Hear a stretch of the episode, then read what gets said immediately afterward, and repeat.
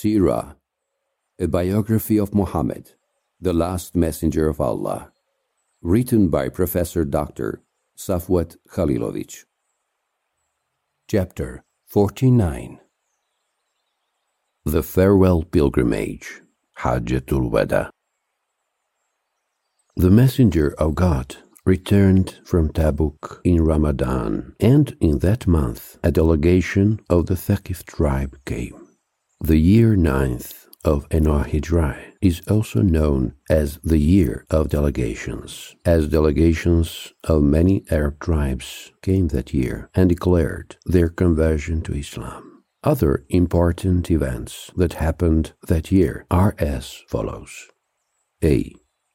Pilgrimage was commanded, so the messenger of God sent Abu Bakr to lead the pilgrims. B. The Negus, king of Abyssinia, died, so the Prophet and the companions prayed the funeral prayer for him in absence, Salatul Ghaib. C. Umm Kulthum, the Prophet's daughter and Othman's wife, died. D. Abdullah ibn Ubay ibn Salul, the leader of the hypocrites, died. E.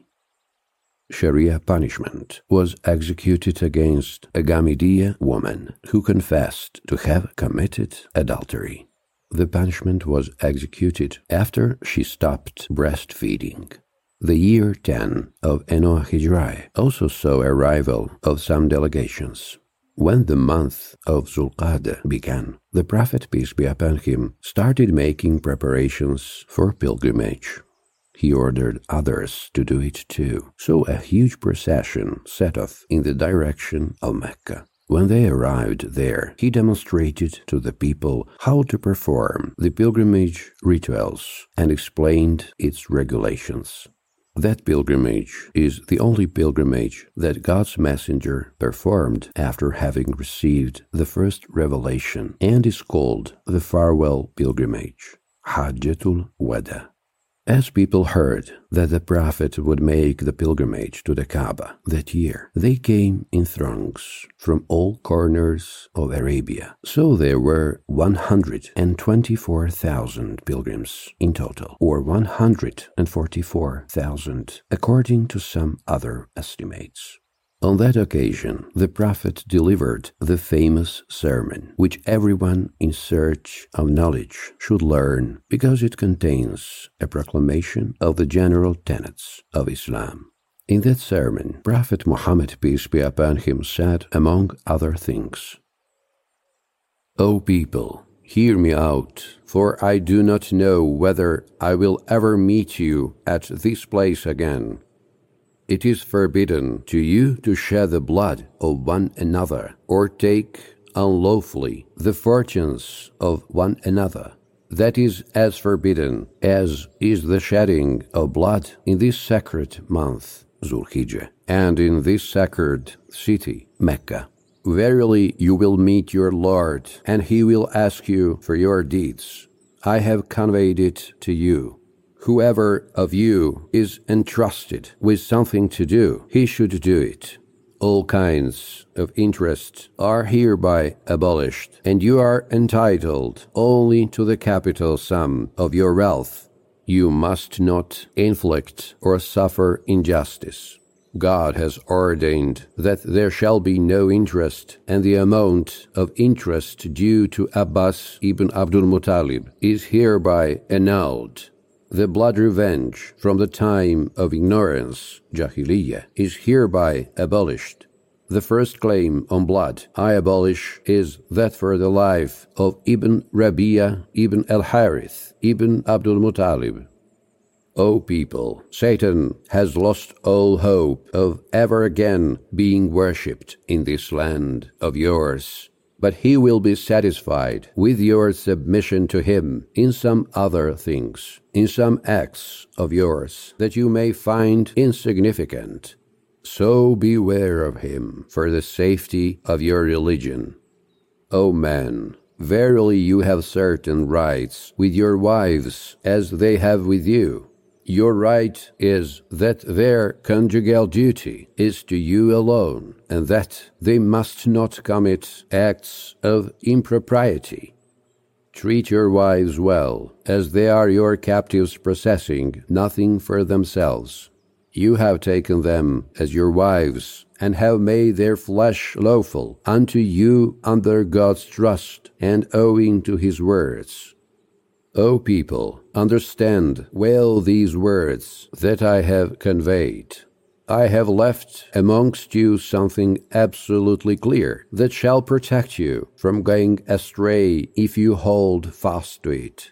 I have left the book of God and the practice sunnah of his prophet. O people, hear my words and understand every Muslim is a brother to another Muslim. Muslims are brethren. It is only lawful to take from a brother what he gives on his own free will. So do not do injustice to yourselves for anything. O God, I have delivered the message. The people replied, Yes, you have delivered it. The prophet added, O God, bear witness. The Prophet's farewell pilgrimage sermon is exceptionally important as it tells, among other things, about the character of Muhammad's prophethood. It contains a synthesis of man's rights and duties, Islamic principles of liberty, brotherhood, and equality of man brought about a transformation in the spiritual and social life of humankind. The prevailing opinion in the West is that the French Revolution marks the true beginning of the struggle for freedom and dignity of individuals and peoples and equality of man. However, an impartial expert in history of democratic doctrines must admit that long before the French Revolution in the 7th century of the Common Era, the Quran and Muhammad proclaimed the ideals of free humankind and declared universal equality before God and equality in the eyes of law, whilst the majority of revolutions were followed by bloodshed and violence. It can be safely said that only Islam executed its enormous task in the cultural and historical evolution of mankind with full freedom of consciousness and dignity and absence of blood and violence.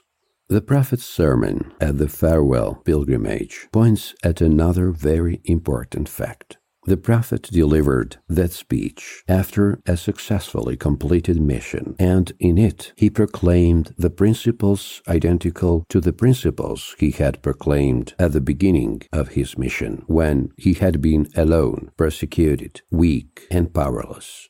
These principles are permanent and they do not change depending on the number of followers. They are constants, valid in war and peace, after defeat and after victory, in fortune and misfortune, when the enemy is strong and when the enemy is weak.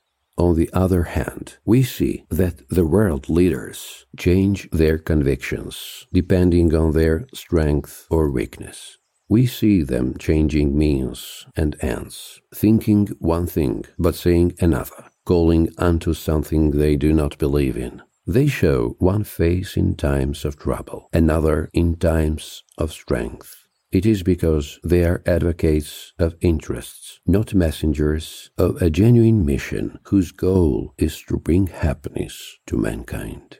Enormous is the difference between those who work in their own interest and those who work in the interest of mankind. Enormous is the difference between Satan's friends and God's friends. God is the ally of those who believe. He brings them out of the depth of darkness and into the light.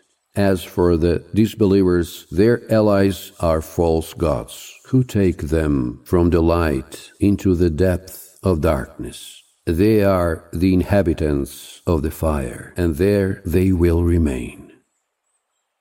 The second chapter, verse 257. The sermon was delivered at Arafah on the ninth of Dhul Hijjah, the tenth year of Enoahidrai, which corresponds to the eighth of March, 632 CE. After that, the Prophet, peace be upon him, lived for another three months, or more precisely, ninety two days. The biographers agree that the Prophet passed away on Monday, the 12th of Rabiul Awal, the 11th of Enoah Hijrai, the 8th of June, 632 CE. That day at Arafah, the Prophet received one of the last revelations of the Quran. Today I have perfected your religion for you, completed my blessing upon you, and chosen as your religion Islam. The fifth chapter, verse 3. After this verse, the Prophet was not revealed anything else concerning what is permitted, halal, and what is forbidden, haram. The message of this verse is clear. The religion of Islam is complete and it needs no amendments. The Muslims should therefore be proud of and stick firmly to Islam, the only religion recognized by God. The verse also indicates that Muslims must be pleased with the religion that their Lord is pleased with. He sent down with that religion his favorite Muhammad, the best among the messengers of God. There is an interesting tradition in the Hadith collections. Tariq ibn Shihab transmits that one Jew came to see Umar radiallahu anhu and told him, O Commander of the Faithful, indeed there is a verse in your book, and had it been revealed to us, Jews, we would have celebrated the day of its revelation. And which verse is that? asked Umar. Those are the words Today I have perfected your religion for you, completed my blessing upon you, and chosen as your religion Islam. Umar said, By God, I know precisely the day and hour in which this verse was revealed to God's messenger, peace be upon him. That was on the eve of the standing at Arafah, and the standing at Arafah that year was on Friday.